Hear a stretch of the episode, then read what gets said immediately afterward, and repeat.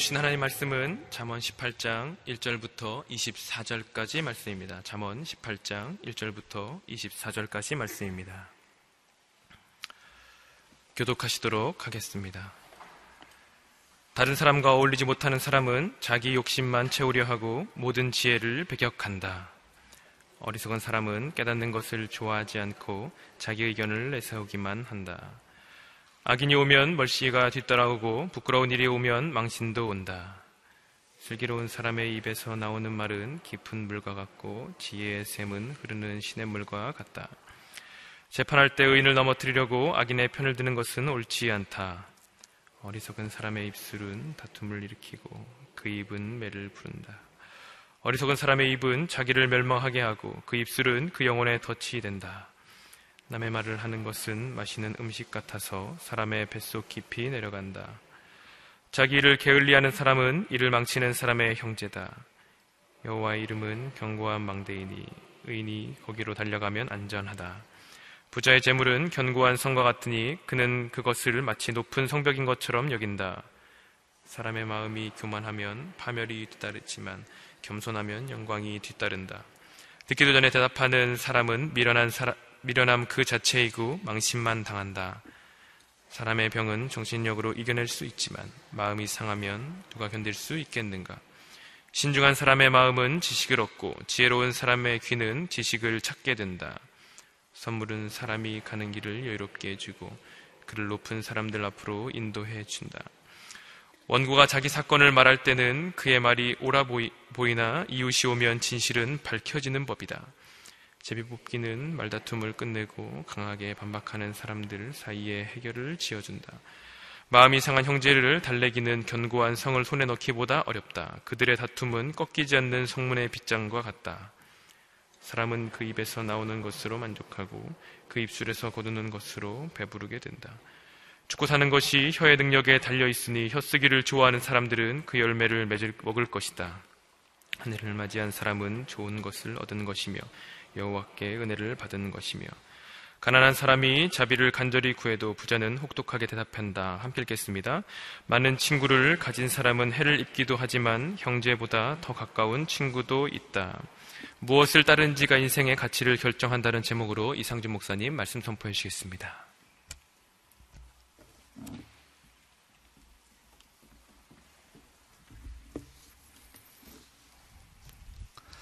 오늘 하루도 하나님의 지혜와 하나님의 은혜가 우리 삶 가운데 충만하기를 주님의 이름으로 축복합니다. 아, 잠언 18장 말씀입니다. 아, 지혜와 어리석음에 대해서 먼저 보도록 하겠습니다. 1절, 2절 말씀, 1절과 2절 같이 읽어보겠습니다. 시작. 다른 사람과 어울리지 못하는 사람은 자기 욕심만 채우려 하고 모든 지혜를 배격한다. 어리석은 사람은 깨닫는 것을 좋아하지 않고, 네. 다른 사람과 어울리지 못하는 사람, 어, 이 다른 사람과 어울리지 못하는 사람은 어떤 사람인가? 어, 물론 이 시대를 살아가면서 너무 자신의 소신도 없이 주관도 없이 어, 시대의 조류에만 편승하며 살아가는 것도 문제가 되겠지만 어, 동시대의 사람들 또 동시대의 공동체를 등지고 자기 의견만 주장하고 어, 자기 길로만 가고 자기 유익만 추구하는 인생도 문제가 있는 것이죠. 여기서 다른 사람과 어울리지 못하는 사람이 내향적이고 어, 인간관계에 적극적이지 못하기 때문에 생기는 문제를 얘기하는 것이 아닙니다. 이 편협함에 빠지는 것을 이야기하는 것입니다. 하나님께서 우리를 창조하실 때 공동체적인 존재로 창조하신 줄로 믿습니다. 하나님 그분이 삼위일체 하나님으로 공동체로 존재하시고 또 사람을 창조하실 때도 어, 창조하신 그 모든 것이 하나님 보시기에 좋았죠. 그러나 유일하게 하나님 보시기에 좋지 않았던 것은 사람이 독처하는 것이었습니다. 어, 오늘날 사람들이 자신의 삶을 세워가는 것조차 결코 쉬운 일이 아니다 보니까 결혼에 대해서도 많은 젊은이들이 주저하고 뭐 5포 세대, 7포 세대, 심지어는 9포 세대 아홉 가지를 포기한다. 그런 세대가 되어가면서 결혼을 포기한다 이런 부분들이 늘어가고 있습니다. 그러나 이 공동체는 하나님이 우리의 인생에 허락하신 축복인 줄로 믿습니다. 하나님 우리를 공동체적인 존재로 창조하셔서 아담이 독처하는 것이 하나님 보시기에 좋지 않았기 때문에 하와를 지어 주셨던 것이죠. 자, 그런데 자기 이익만 채우려고 하고 그 1절 하반절에 자기 욕심만 채우려 하고 모든 지혜를 배격한다. 아, 물론 오해라든지 인간적이고 세상적인 말을 하는 것에 대해서는 한 귀로 듣고 한 귀로 흘려보내는 것이 낫겠지만 지혜로운 조언을 해주는 것조차 듣지 않으려고 한다라는 것입니다. 자, 그래서 2절 말씀에 어리석은 사람은 깨닫는 것을 좋아하지 않고 자기 의견을 내세우기만 한다. 그래서 대화를 하는데 이게 대화를 하는 것이 아니라 그냥 자기 얘기만 하고 있는. 한참을 얘기해도 하나도 그 사람에게 이야기가 들어가지 않는. 아, 물론 자기 소신과 주관도 좋죠. 그러나 다른 사람을 통해서 듣고 배우고 깨닫는 것도 좋은 것입니다. 아, 다니엘과 같이 그렇게 분명한 자기 결단과 소신이 있어서 아, 믿음으로 선포하고 살아가는 것 아, 그것도 매우 좋은 것이지만 아, 그러나 또한 듣고 배우고 깨달을 수 있다는 것은 큰 축복입니다. 왜냐하면 인간은 절대적 지식을 소유하고 있는 것이 아니기 때문에 하나님께서 어, 동시대의 사람들을 통해서 분명히 우리에게 깨닫게 해주시는 것들이 있죠. 우리가 하나님의 뜻을 어떻게 하는가, 하나님의 음성을 어떻게 듣는가, 물론 하나님 말씀을 통해서 듣습니다. 또 기도하는 가운데 성령의 감동하심을 통해서 배우게 됩니다. 네, 그러나 또한 하나님은 모든 채널을 사용하시는 하나님이신 줄로 믿습니다. 아, 인생의 사건들을 통해서도 배우고 또 우리 주변의 사람들을 통해서도 배우고 심지어는 하나님을 믿지 않는 사람을 통해서도 하나님은 깨우쳐 주실 때도 있습니다. 요나 같이 어, 하나님의 선지자로 부름을 받은 사람도 하나님의 뜻을 저버리고 어, 떠날 때 그가 배 밑에 깊이 잠들어 있을 때 풍랑이 있는데 그 풍랑이 있는데도 그가 알지 못하잖아요. 그래서 그의 육체적인 잠은 사실 그의 영적인 잠을 의미하는 것이기도 하죠. 엘리가 성전 문 앞에 앉아서 계속 졸잖아요. 엘리 제사장이. 물론 연세가 많고 육신이 쇠하여서 그런 것도 있지만 영적인 잠을 의미하는 것이죠. 아, 그런데 예, 그때 오히려 그 선장을 통해서 너가 어찌하여 자느냐 너의 신에게 부르짖어야 되지 않겠느냐 그런 장면이 나오죠. 그래서 믿지 않는 이방인을 통해서도 하나님은 말씀하십니다. 그래서 하나님은 만물을 창조하시고 만물을 주관하시는 분이시기 때문에 여러분이 눈과 귀와 마음을 열어놓고 있는다면 하나님은 이 다 채널을 통해서 말씀하시는 하나님이신 줄로 믿습니다. 그래서 여러분 주변에 있는 사람들, 아, 나 그냥 하나님만 바라본다. 이거는, 어, 1차적으로는 일리가 있지만, 예, 그러나, 어, 좀더 어, 광범위하게 본다면, 어, 사실은 스스로 하나님의 역사하심에 한계를 두는 것이죠. 하나님은 모든 사람을 통해서 말씀하실 수 있기 때문입니다. 어, 여러분이 어떤 만남을 할 때 또 어떤 회의를 할 때 열린 마음을 갖고 있는가 아니면 닫힌 마음을 갖고 있는가에 따라서 그 대화, 그 회의는 완전히 분위기가 달라지는 것이죠. 자신의 의견만 내세우고 배우려고 하지 않는 사람은 오늘 2절 말씀처럼 어리석은 사람이다. 어리석은 사람이고 교만한 사람이다. 라는 것이죠. 그, 예전에 어, 하 목사님께서 하영재 목사님께서 파트 교육자들 그 교육 전사님들하고 같이 앉아서 일주일에 한 번씩 회의를 하셨는데 어, 한 사람씩 자기 사역하는 것을 발표를 해보라고 어, 그러시면서 사실 어떻게 보면 한 1분 뭐 2분 길어야 2분 이렇게 발표하는 것인데 발표할 때 보면 굉장히 이렇게 부족한 부분도 많죠. 뭐 마이크 잡는 법, 말하는 법 이런 것도 많이 가르쳐 주셨는데 아, 사역적인 측면에서나 전문성의 측면에서나 너무나 현격한 차이가 나잖아요. 그런데도 항상 회의를 시작할 때 그런 말씀을 많이 하셨어요. 나는 여러분이 간단하게 소개해 주시는 사역을 통해서도 많은 것을 배웁니다. 항상 많은 것을 배운다고 그러셨어요. 아, 그래서 도대체 뭘 배우시나? 그런 생각이 들 정도로 아, 참 겸손하게 배우시는 분이셨어요. 어, 전 세계를 다니면서 어, 좋은 교회들 어, 그런 사역들을 통해서 또 목회자들을 통해서 말씀 강해 사역, 또 회복 사역, 또 전도 사역, 굉장히 다양한 사역들을 항상 배워 오셨어요. 그리고 오늘 이게 그런 좋은 사역들을 심어 놓으려고 참 많이 애를 쓰셨던 기억이 납니다. 겸손한 마음을 가지고 배우는 리더. 그 리더가 성장하는 만큼 공동체도 성장하는 것이에요. 아, 그 리더의 마음의 사이즈만큼 많은 사람들이 거할 수가 있는 아, 공동체가 되는 것입니다. 그래서 목사님의 성장 속도를 부교육자들이 다 따라가지를 못했던 것 같아요. 그래서 참 한 분의 비전임에도 불구하고 우리가 다 열심히 뛰고도 남음이 있는 어, 그런 시간들을 허락하셨다는 게 얼마나 또 감사한지 모르겠습니다. 어, 리더를 통해서 하나님께서 우리 가운데 일하시는 줄로 믿습니다.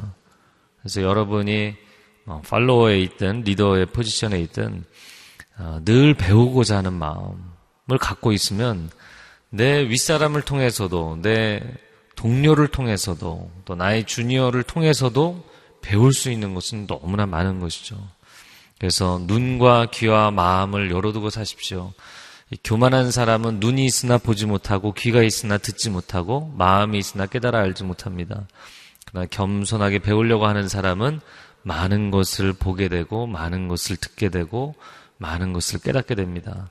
심지어는 악인을 통해서도 악한 세대를 통해서도 깊이 깨달을 수 있는 것이 있어요. 어, 판단하고 분노하고 절망하는 것이 아니라 아, 마음 가운데 분별하면 그 분별의 지혜가 당신을 오히려 더 거룩하게 만들고 단단하게 만들고 그리고 정말 하나님 내게 인생의 기회를 주시면 시대를 바꾸겠습니다. 공동체를 바꾸겠습니다. 아, 하나님의 사랑과 공의를 세우는데 헌신하겠습니다. 아, 이 비전이 여러분 안에 충만해지면 또 하나님의 놀라운 역사를 이루는 도구가 될 줄로 믿습니다. 자, 오늘 본문에 또 지혜에 대한 이야기 계속해서 보겠습니다. 4절 말씀, 이어서 4절 말씀 같이 읽겠습니다. 슬기로운 사람의 입에서 나오는 말은 깊은 물과 같고 지혜의 샘은 흐르는 시냇물과 같다. 네. 슬기로운 사람의 입에서 나오는 말은 깊은 물, 자, 지혜의 샘은 흐르는 시냇물과 같다. 그래서 뭐 간단하게 얘기를 한다면 슬기샘, 지혜샘 이런 것 같아요. 갑자기 생각난 게 대학 때 서점과 문구점이 이렇게 붙어 있었는데 대학 학내에 있는 서점과 문구점 어, 이름이 슬기샘이었어요. 슬기샘, 지혜샘. 아, 지혜는 일회적이고 고정된 지식의 파편이 아니라는 것이죠. 흐르는 물과 같고 끊임없이 샘솟는 물의 근원과 같다라는 것입니다. 아, 보통 그 설교자들 이야기할 때 아, 담임 목회자가 돼서 설교를 한다든지 어, 새벽 설교하고 수요예배 설교하고 금요철에 설교하고 주일 예배 설교하고 어, 설교를 하다 보면 글쎄요 한 3년 정도 오면 그 사람이 갖고 있는 레파토리가 바닥이 난다 보통 이렇게 얘기를 합니다. 그리고 아, 제 동료들 가운데 또 후배들 가운데 방송국 PD로 들어가는 분들을 보니까 끊임없이 뭔가를 만들어내야 되잖아요. 새로운 프로그램, 새로운 아이디어. 아, 그런데 그 타이틀 하나를 만드는 것도 쉬운 일이 아니거든요. 아, 그래서 창의적인 작업들을 해내면서 3년 정도면 자기가 갖고 있는 것, 자기가 배운 것, 자기 안에 있는 그 자원들이 바닥이 난다. 그런 얘기를 합니다. 아, 그래서 어떻게 보면 주제 설교보다는 강해 설교를 하는 것이 목회자들에게는 훨씬 더 쉬울지 모르겠어요. 아, 그런데 메시지를 전하고 또 교회 사역을 하면서 참 감사한 것은 여러분 우리가 창조성은 창조주 하나님으로부터 얻는 것이에요. 아, 우리가 스스로 뭘 만들어내는 것이 아닙니다. 아, 하나님의 그 창조성과 창의성으로부터 우리는 끊임없이 배우는 것입니다. 할렐루야. 네. 그리고 어떻게 보면 우리의 인생은 똑같은 것들을 반복하지만 그 똑같은 것을 똑같지 않게 어떻게 날마다 새롭게 할 것이냐가 중요한 것이거든요. 그래서 뭐 드라마를 보든 뭐 아니면 사람들 노래하는 거를 보든 늘 똑같은 사랑 이야기, 늘 똑같은 뭐 가정 이야기, 꿈과 야망의 이야기. 그런데 사실 뭐 주인공들만 바뀔 뿐이지 맨날 똑같은 얘기인데도 얼마나 많은 분들이 그 드라마 앞에서 울고 웃고 은혜로운 집회를 하세요. 굉장히 좋은 시간들을 많이 가지잖아요. 그건 똑같은 얘기인데 새롭게 다가오는 것이잖아요. 아, 그런 새로움을 누가 주시는가? 영원하신 하나님, 창조주 하나님이 우리에게 주시는 것입니다. 아, 그래서 나의 능력에는 한계가 있는데, 나의 창의력에는 한계가 있는데, 그러나 하나님, 이 모든 것의 근원이 되시는 하나님께 파이프라인을 꽂고 그분으로부터 공급을 받으면 여러분에게 지혜의 샘이 흘러넘치게 될 줄로 믿습니다. 네. 아, 끊임없이 하나님이 새로운 마음을 주시고 새로운 생각을 주시고 새로운 열정을 주시는 신앙생활도 마찬가지인데요. 아, 신앙생활 하면서 아, 제가 너무 지쳤습니다. 물론 우리가 잘 지치죠. 아, 엘리야의 경우에도 너무나 지쳐서 로뎀나무 아래에서 주님 나를 이제 그만 데려가십시오. 그랬는데 우리는 잘 지치는 존재입니다. 그러나 여러분이 어, 신앙적으로 영적으로 어, 한 단계 어, 넘어서려면 배터리, 배터리 방전되는 어느 순간에는 내 안에 있는 전기가 다 나가버리는 그런 모드가 아니라 발전기 모드로 사셔야 돼요. 끊임없이 내가 하나님 안에서 이렇게 흘러넘치는 발전기 모드가 되시기를 주님의 이름으로 축복합니다. 그것은 하나님과 내가 다이렉트로 직접적으로 공급을 받는 거예요. 그래서 어떤 사람들은 아, 교회를 뭐 지역을 옮기다 보면 뭐 교회를 옮기게 되기도 하고 그러면 내가 익숙한 예배를 드리다가 또 익숙하지 않은 예배를 드리고 아 나는 요즘 영적으로 너무 공급이 안 돼서 갈급하다. 물론 뭐 교회 공동체를 통해서 하나님께서 예배 공동체를 통해서 공급하시기도 하지만 하나님과 내가 직접 연결이 되어 있다면 하나님이 공급하실 줄로 믿습니다. 아, 내가 요즘 우리 가정이 너무 힘들어서, 내가 직장 생활이 너무 힘들어서, 아, 너무 번아웃이 된다. 물론, 그럴 수도 있지만, 그 사람들이 나의 필요를 공급해 주는 것이 아니라 근본적인 공급은 하나님으로부터 오는 줄로 믿습니다. 그래서 그 내 내면의 내 영혼의 support 공급이 아, 하나님으로부터 온다면 main support가 가장 주된 공급이 하나님으로부터 온다면 그러면 그 사람은 발전기 모드가 되는 거예요. 그럼 섬에 갖다 놔도 예배가 없는 곳에 갖다 놔도 그런 사람이 하나 있으면 그 사람이 발전기 돌리면 그 사람이 집 세우고 그 사람이 예배의 초소를 세우고 그 사람이 부흥을 일으키는 거예요. 할렐루야.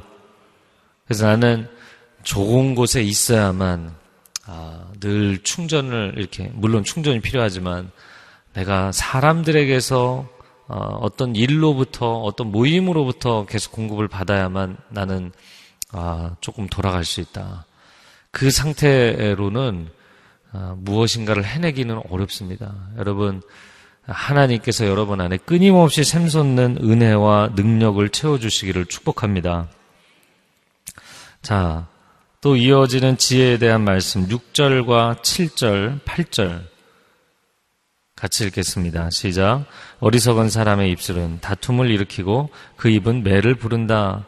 어리석은 사람의 입은 자기를 멸망하게 하고 그 입술은 그 영혼에 덫이 된다. 남의 말을 하는 것은 맛있는 음식과 같아서 사람의 뱃속 깊이 내려간다. 구절도 한번 같이 읽겠습니다. 구절. 자기 일을 게을리 하는 사람은 일을 망치는 사람의 형제다. 지혜로운 사람의 말은 그 말 한마디가 천냥 빚을 갚기도 하는데 어리석은 사람의 말은 매를 부른다. 다툼을 일으킨다. 이렇게 되어 있습니다. 또 7절에 어리석은 사람의 입은 자기를 멸망하게 하고 그 영혼에 닻이 되는 것이 아니라 덫이 된다. 네, 닷도 이렇게 고정시키는 거고 덫도 거기에 고정하게 만드는 것이지만 닻은 소망이 있지만 덫은 절망인 것이죠.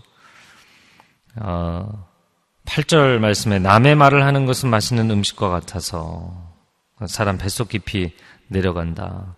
이런 어리석은 사람의 두 가지 모습이라고 보입니다. 한 가지는 남의 말 하는 것을 좋아한다. 남의 일에 참견한다. 호사가들이다. 구절 말씀에 자기 일을 게을리 한다. 자기 일에는 전심전력을 쏟아붓지 않고 남의 일에만 왈가왈부하는 사람이다. 라는 것이에요. 어, 어리석은 인생의 모습을 보여주고 있습니다. 여러분, 어, 물론 다른 사람에게 많이 배우는 것도 있지만 하나님과 직접적인 연결 안에서 공급을 받고 또 하나님이 나에게 소명으로 세워주신 자리에서 전심전력하고 쏟아부으며 살아가는 인생이 되기를 바랍니다. 네. 공급도 받지 않고 내게 주신 사명에도 집중하지 않고 그냥 주변 사람들에 대한 이야기로만 내 인생을 채우는 그래서 오늘날 우리, 우리가 뭐 대중문화나 미디어를 통해서도 아, 하나님께서 주실 수 있는 것들이 있지만, 어, 미디어 중독에 빠지고, 뭐 인터넷이나 스마트폰이나 여러 가지 세상에 흘러다니는 정보에만 내 인생의 시간을 허비하며 사는 것. 그것은 내 경기는 뛰지 않고 늘 남의 경기만 구경하는 거하고 똑같은 거예요. 여러분 다른 사람의 경기를 구경하는 것으로 여러분의 인생의 시간을 너무 허비하지 마세요. 아, 여러분의 인생의 경기에 집중할 수 있는 힘을 주시기를 바랍니다. 그리고 여러분의 인생의 경기에 승리할 수 있는 어, 힘을 주시기를 축복합니다. 자, 또 지혜에 대한 말씀 20절, 21절 어, 같이 읽도록 하겠습니다. 시작. 사람은 그 입에서 나오는 것으로 만족하고 그 입술에서 거두는 것으로 배부르게 된다. 죽고 사는 것이 혀의 능력에 달려 있으니 혀를 쓰기를 좋아하는 사람들은 그 열매를 먹을 것이다. 아, 물론 뭐 직접적으로 지혜에 대한 것은 아닐 수 있겠지만 6절과 7절 이렇게 넘어가면서 어리석은 사람의 입술, 어리석은 사람은 말에서 티가 난다. 라는 거잖아요. 그래서 그 말에 대한 것이 20절, 21절에 나오죠. 어, 사람은 그 입의 열매로 만족한다. 20절에 그 입에서 나오는 것이라고 되어 있는데 어, 원어상으로는 그 입술의 열매라고 되어 있습니다. 그리고 20절 하반절에 그 입술에서 거두는 것 이렇게 쉽게 풀어서 썼는데 거둔다는 것은 소산물, 수확, harvest 이런 뜻이죠. 그래서 여기서 거두는 것이라는 단어는 소산물, 수학 그런 원어적으로 그런 뜻입니다. 아, 그래서 자기 입에서 나오는 것이 열매가 되고 어, 그것이 곡식이 된다라는 것이에요. 아, 그래서 조금 더 단계를 더 거슬러 올라가서 이야기를 한다면 저를 한번 따라해 보시기 바랍니다. 뿌린 대로 거둔다. 그럼 무엇을 뿌리는가? 이게 씨를 뿌리는 거죠. 씨를 뿌리잖아요. 씨를 뿌리고 열매를 거두고 씨를 뿌리고 곡식을 거두는 것이죠. 아, 그런데 이게 참 일반적인 세상 사람들의 말과 또 성경의 말씀의 가르침과 상당히 아, 유사한 부분들이 있어요. 네, 그것은 하나님이 세상을 창조하셨기 때문에 아, 인생의 법칙과 하나님께서 만드신 법칙과 어, 중첩되는 부분들이 있는 것이죠. 사람들이 이렇게 이야기합니다. 말이 씨가 된다. 근데 여기서는 말의 열매를 먹으며 산다. 이렇게 표현을 한 것이죠. 말이 씨가 된다고 이야기를 합니다. 예수님이 비유를 드셨죠. 말씀의 씨앗을 뿌리는 농부. 하나님의 말씀의 씨앗이 뿌려지는 것처럼 여러분의 입의 말도 씨앗이 돼서 여러분의 인생에 뿌려지고 있는 것이에요, 늘. 여러분은 늘 씨를 뿌리며 다니고 있는 거예요. 그리고 나는 그것을 모르고 있지만 뒤돌아섰다가 다시 보면 그 여러분의 말의 씨앗이 맺은 열매를 거두며 살게 되는 것이에요. 남편에게 어떻게 말을 할 것이냐, 아내에게 어떻게 말을 할 것이냐, 자녀에게, 아, 직장 사람들에게 어떤 말을 할 것이냐. 아, 여러분은 그 사람들이 한 행동의 열매를 먹는다 생각할지 모르지만 사실은 여러분의 말의 씨앗이 만든 열매를 먹으며 사는 거예요.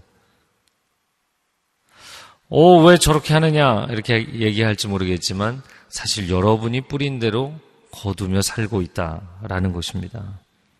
창세기 49장에 야곱의 축복 기도문이 나오죠. 열두 아들에게 장자 루벤으로부터 시작해서 아, 요셉 베냐민 막내 이르기까지 아, 축복을 선언합니다. 그런데 축복 선언문인데 축복을 이야기한 것도 있지만 어떤 자녀에겐 저주와 심판을 이야기했거든요.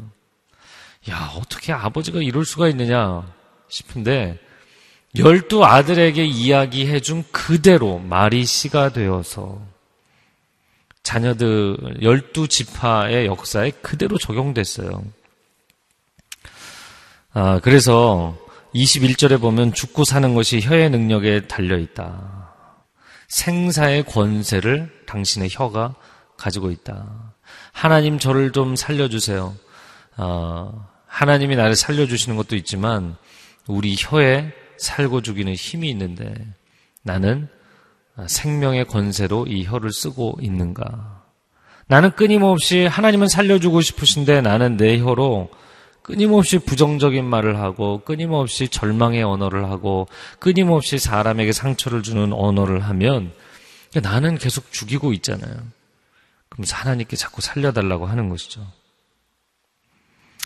어, 여러분 하나님의 생명의 말씀을 따라갈 것이냐 하나님의 생명의 언어를 나의 언어로 받아서 뿌리며 살 것이냐 아니면 사단의 죽음의 언어를 내가 끌어들여서 그것을 뿌리며 살 것이냐.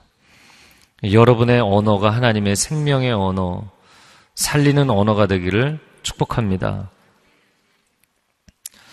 자, 지혜와 어리석음에 대한 오늘 본문의 말씀이고요. 악인과 의인에 대해서도 오늘 본문이 이야기를 하고 있습니다.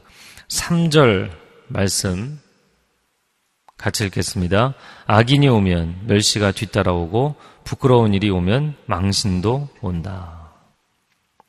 자, 악인이 오면 멸시가 오고 망신도 온다. 이렇게 돼 있는데, 악인이 망신을 당한다라는 뜻이면 좋겠지만, 예, 그런 뜻이 아닙니다. 이러면 악인이 온다는 건 또 뭐냐? 뭐 악인의 등장을 이야기하는 것이죠. 어, 직접적으로 이야기를 하자면 조금 더 의미를 해석을 한다면 악인이 득세한다면 악인의 시대가 된다면 존귀한 자들이 멸시를 받고 성실하게 살아가는 사람들이 비웃음을 당하고 명예로운 인생을 사는 사람들에게 망신을 주고 그들을 수치스럽게 만들고 여러분 그래서 나라와 민족의 지도자들을 위해서 기도하셔야 돼요. 하나님 의로운 사람, 지혜로운 사람, 성실한 사람을 지도자로 세워주옵소서. 가정과 교회의 지도자들을 위해서 기도하셔야 돼요. 아, 그, 어떤 사람이 이끌어가는 시대가 되느냐에 따라서 완전히 달라지기 때문이죠. 5절 말씀 읽겠습니다. 재판할 때 의인을 넘어뜨리려고 악인의 편을 드는 것은 옳지 않다. 재판할 때 의인과 악인이 있는데 누구의 손을 들어주느냐? 의인의 손을 들어주는 것이 아니라 악인의 손을 들어준다. 5절에 의인을 넘어뜨리려고 악인의 편을 드는 것, 내지는 악인의 손을 들어주기 위해서 의인을 넘어뜨리는 것. 아, 그것은 하나님 기뻐하시는 일이 아니다. 라는 것이죠. 여러분, 운동 경기에서도 심판의 편파 판정 때문에 어, 모든 사람들이 보기에 어 이건 당연히 이쪽 사람이 이긴 것인데 어, 진 사람을 이기게 해주기 위해서 이긴 사람 승자를 패자로 만드는 경우도 있는 것이죠. 어, 그러기만 해도 사람들이 얼마나 억울합니까? 그런데 심지어 더 나아가서 의인을 죄인으로 만들고 죄인을 의인으로 만들면 어, 그 세상은 사람들이 막 분노가 가득 차게 되고 원한과 원망이 가득 차게 되는 것이죠. 자, 10절 말씀 10절부터 12절까지 말씀을 읽어보겠습니다. 시작. 여호와의 이름은 견고한 망대이니 의인이 거기로 달려가면 안전하다. 부자의 재물은 견고한 성과 같으니 그는 그것을 마치 높은 성벽인 것처럼 여긴다. 사람의 마음이 교만하면 파멸이 뒤따르지만 겸손하면 영광이 뒤따른다. 자, 어, 10절 말씀에 보면 의인은 여호와의 이름을 견고한 망대로 삼아서 거기에서 피신한다라는 것이에요. 물론 구절이 상당히 떨어져 있기는 한데 아, 3절에 보면 악인이 득세했을 때의 문제, 5절은 그 악인들을 아, 재판정에서조차 세워주는 시대, 그 완전히 그쪽으로 쏠려 있는 시대를 이야기하는 것이죠. 그런 악한 시대를 살아갈 때 또 건너뛰어서 10절에 의인들은 그럼 어떻게 해야 되느냐? 의인들은 여호와 하나님께로 뭐 피신하여서 하나님을 피난처로 삼아야 한다. 의인의 부르짖음을 들으시는 하나님, 의인의 피난처가 되시는 하나님, 의인의 소원을 이루어 주시는 하나님, 그 하나님이 우리의 인생의 견고한 망대가 되시는 줄로 믿습니다. 자, 그런데 10절과 11절은 또 관계가 없는 것 같지만 관계가 있는 것이 10절에는 하나님을 견고한 망대로 생각하는데 11절은 부자의 재물을 견고한 성으로 생각하는 거예요. 그래서 의인은 하나님을 피난처로 삼지만 세상 사람들은 뭐를 피난처로 삼아요? 재물을 피난처로 삼죠. 시대가 뭐 선한 시대이든 악한 시대이든 돈만 있으면 해결된다. 돈으로 나를 지키겠다. 라고 하는 것이잖아요. 그래서 견고한 성처럼 높은 성벽인 것처럼 여긴다. 물론 그것이 어느 정도 효력은 있겠죠. 그러나 하나님 외에 다른 것을 의지하면 그것은 영속적일 수 없고 그것은 견고할 수 없죠. 그래서 12절에 이어지는 12절에 사람의 마음이 교만하면 파멸이 뒤따른다. 저는 이것까지 연결되어 있는 구절이라고 보고 싶습니다. 겸손히 하나님 앞에 피신하는 사람, 하나님이 지켜 보호하실 뿐만 아니라 영광의 때를 그의 인생에 허락하실 줄로 믿습니다. 그래서 악하고 어두운 시대를 하나님의 자녀들이 어떻게 이겨낼 것이냐. 하나님께 피신하여 겸손히 하나님을 의지함으로 이 시대를 뚫고 나가는 삶이 되기를 바랍니다. 자, 그런데 그 다음 17절부터 19절 말씀을 읽겠습니다. 오늘 좀 본문이 길죠? 17절에서 19절 시작. 원고가 자기 사건을 말할 때는 그의 말이 옳아 보이나 이웃이 오면 진실은 밝혀지는 법이다. 제비뽑기는 말다툼을 끝내고 강하게 반박하는 사람들 사이에 해결을 지어준다. 마음이 상한 형제를 달래기는 견고한 성을 손에 넣기보다 어렵다. 그들의 다툼은 꺾이지 않는 성문의 빗장과 같다. 아, 5절에 악인의 손을 들어주는 재판장에 대한 이야기가 나왔잖아요. 아, 17절에 다시 재판의 그 상황입니다. 그래서 원고 이야기만 들어서는 어, 그 사람 말이 맞는 것 같다 싶지만 피고 이야기도 들어봐야 된다는 거예요. 증인들의 이야기도 들어봐야 된다는 것입니다. 그래야만 사건에 대해서 균형 잡힌 시각을 가질 수가 있고 진실이 밝혀지게 돼 있다라는 것이죠. 어, 두 자녀가 다투었어요.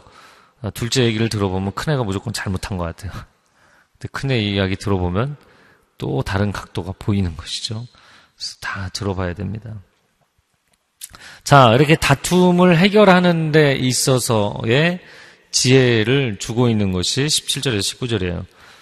어, 그래서 재판정에서 재판함으로 옳고 그름을 가릴 수도 있고 다툼을 해소할 수도 있죠. 그러나 18절에서는 또 다른 방법을 제시했는데 아, 그게 안 될 때는 제비뽑기를 해라. 제비뽑기를 하면 말다툼을 끝낼 수가 있다. 그것은 운에 맡기는 것이 아니라 하나님의 손에 맡기는 것이죠. 아, 하나님께 우리가 맡기고 어, 제비뽑기의 결과대로 우리가 순종하자. 자, 그런데 19절 말씀에는 또 다른 이야기를 합니다. 그 얘기는 뭐냐면, 마음이 상한 형제를 달래기는 견고한 성을 손에 넣기보다 어렵고, 다툼은 꺾이지 않는 성문의 빗장과 같다. 이런 모든 방법을 써도 다툼을 끝내지 않는 마음이 상한 사람, 마음 자체가 상해버리면 아, 그 사람의 마음을 회복시키기가 참 어렵다라는 것이에요. 어, 제가 뭐 굳이 이렇게 막 연결을 해서 얘기하고 싶은 건 아닌데, 어, 자, 지혜와 어리석음, 그 다음에는 악인과 의인, 분쟁을 해결하는 것, 그 다음 나머지 구절들을 좀 보자면, 14절 말씀, 같이 읽어볼까요? 14절, 시작. 사람의 병은 정신력으로 이겨낼 수 있지만, 마음이 상하면 누가 견딜 수 있겠는가? 그래서 방금 우리가 보았던 19절과도 연관이 된다고 보입니다. 아, 분쟁은 재판으로 제비뽑기로 해결할 수 있지만 마음 자체가 무너져 버리면 상해 버리면 참 그걸 회복하기 어렵다. 관계 회복하기 어렵다. 육신의 질병은 사람이 정신력으로도 잘 극복해낼 수 있지만 아, 그러나 마음의 병은 고치기가 힘들다. 아, 요즘 현대인들이 마음의 병을 앓고 있는 사람들이 너무나 많습니다.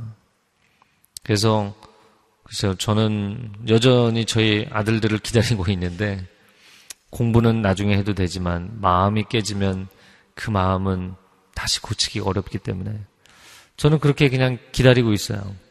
어, 저희 자녀들을 보니까 아직도 집안에서 어슬렁 어슬렁 다니고 있어요. 뭐 언젠가는 빨라질 텐데 그냥 놔둬야지.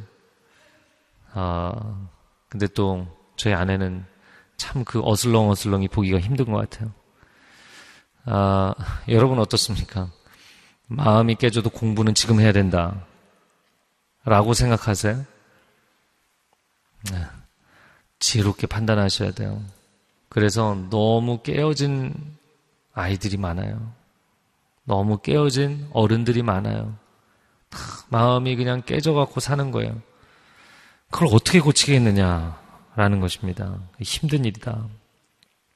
그래서 마음을 먼저 살려내야 되고, 마음을 무엇보다도 지켜야 되고, 자, 16절에 선물은 사람이 가는 길을 여유롭게 해주고, 그를 높은 사람들 앞으로 인도해준다. 여러분, 선물이 이런 좋은 길을 열어주는 이유는 뭘까요? 사람의 마음을 열어주기 때문이죠. 그럼 사람의 마음을 왜 열어줄까요? 뇌물은 마음이 아니라 뇌를 굴리는 거지만, 아, 선물은 마음을 담는 것이 핵심이잖아요. 마음이 전달되면 마음이 마음을 열어주는 것이죠.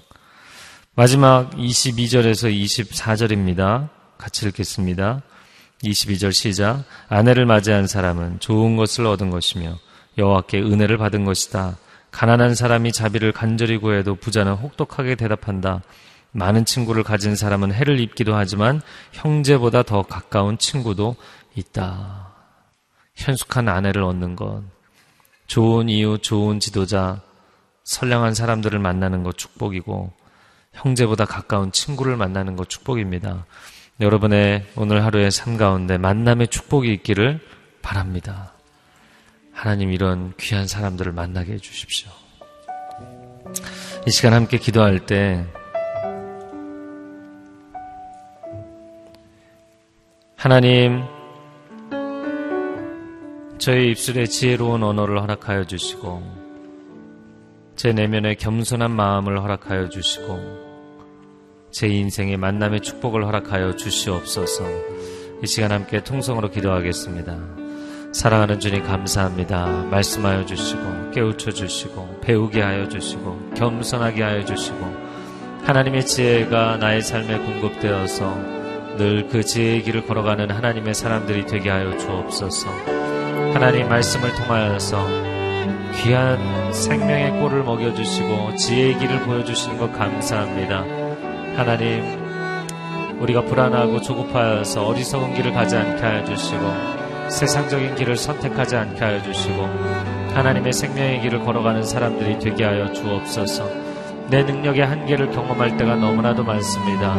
창조주 하나님 무한한 능력을 내게 부어주시고 한량없는 지혜를 부어주시어서 하나님께서 나와 동행하시고 함께 하시는 것을 보게 하여 주옵소서 여호와 하나님께서 요셉과 함께 하심으로 그가 하는 모든 일들이 형통하였다고 말씀하신 것처럼 여호와 하나님께서 다윗과 함께 하심으로 그가 가는 곳마다 승리하였다고 말씀하신 것처럼 우리가 우리의 능력으로 우리가 우리의 지혜로 일을 감당하고자 하면 한계를 경험하겠지만 하나님의 공급하심 가운데 연결되어 살아간다면 하나님 끝까지 우리를 존귀케 하시고 세워가실 줄로 믿습니다. 하나님의 영광과 능력과 지혜가 드러나는 삶이 되게 하여 주시옵소서. 하나님의 무한하심과 하나님의 놀라우심이 우리의 삶 가운데 간증되게 하시고 많은 사람들에게 경험될 수 있는 축복의 통로로 우리 한 사람 한 사람을 사용하여 주시옵소서. 그렇게 세워하시고 이끌어가 주시옵소서. 아멘. 아멘. 아멘. 사랑하는 주님 지혜가 하나님의 말씀 가운데 있는 줄로 믿습니다. 하나님은 우리의 지혜의 근원이 되시는 줄로 믿습니다. 지혜를 얻기 위해서 생명의 길을 얻기 위해서 세상에서 기웃거리거나 사람들에게 기웃거리는 것이 아니라 하나님 앞에 엎드리는 사람이 되게 하여 주옵소서. 말씀으로부터 근원적 지혜를 깨닫게 하여 주시옵소서. 기도 가운데 하나님의 지혜로운 영감을, 감동을 받으며 살아가는 사람들이 되게 하여 주시옵소서. 하나님 또한 겸손을 배우게 하시고 오늘 하루도 삶의 자리가 똑같이 반복된다고 생각하는 것이 아니라 사람들을 통하여서 상황과 사건들을 통하여서 하나님의 지혜를 듣고 보고 배우는 축복의 하루가 되게 하여 주시옵소서. 이제는 우리 주 예수 그리스도의 은혜와 하나님 아버지의 극진하신 사랑하심과 성령의 교통하심과 깨우치심과 지혜롭게 하심이 오늘 하나님의 말씀이 지혜의 근원인 것을 고백하며 나아가는 귀한 하나님의 백성들의 삶 위에 가정과 일터 위에 땅끝에서 주의 복음을 증거하는 귀한 선교사님들 위해 이제로부터 영원토록 함께하여 주시기를 간절히 축원하옵나이다. 아멘.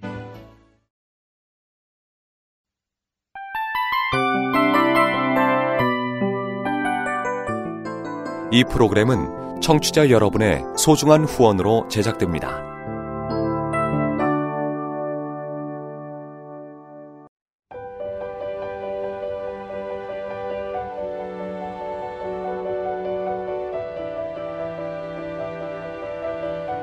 세상에는 수많은 교회들이 있지만 더 깊이 있는 말씀 강해를 찾기 위해 크기로만 교회를 선정하지 않습니다.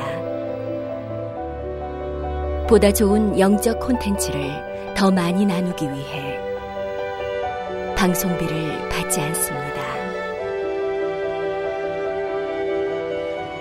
1년 365일 복음만 전하고 싶어서 우리는 광고를 하지 않습니다. 온누리의 복음을 땅끝까지 CGN TV와 함께 땅끝 성교사가 되주세요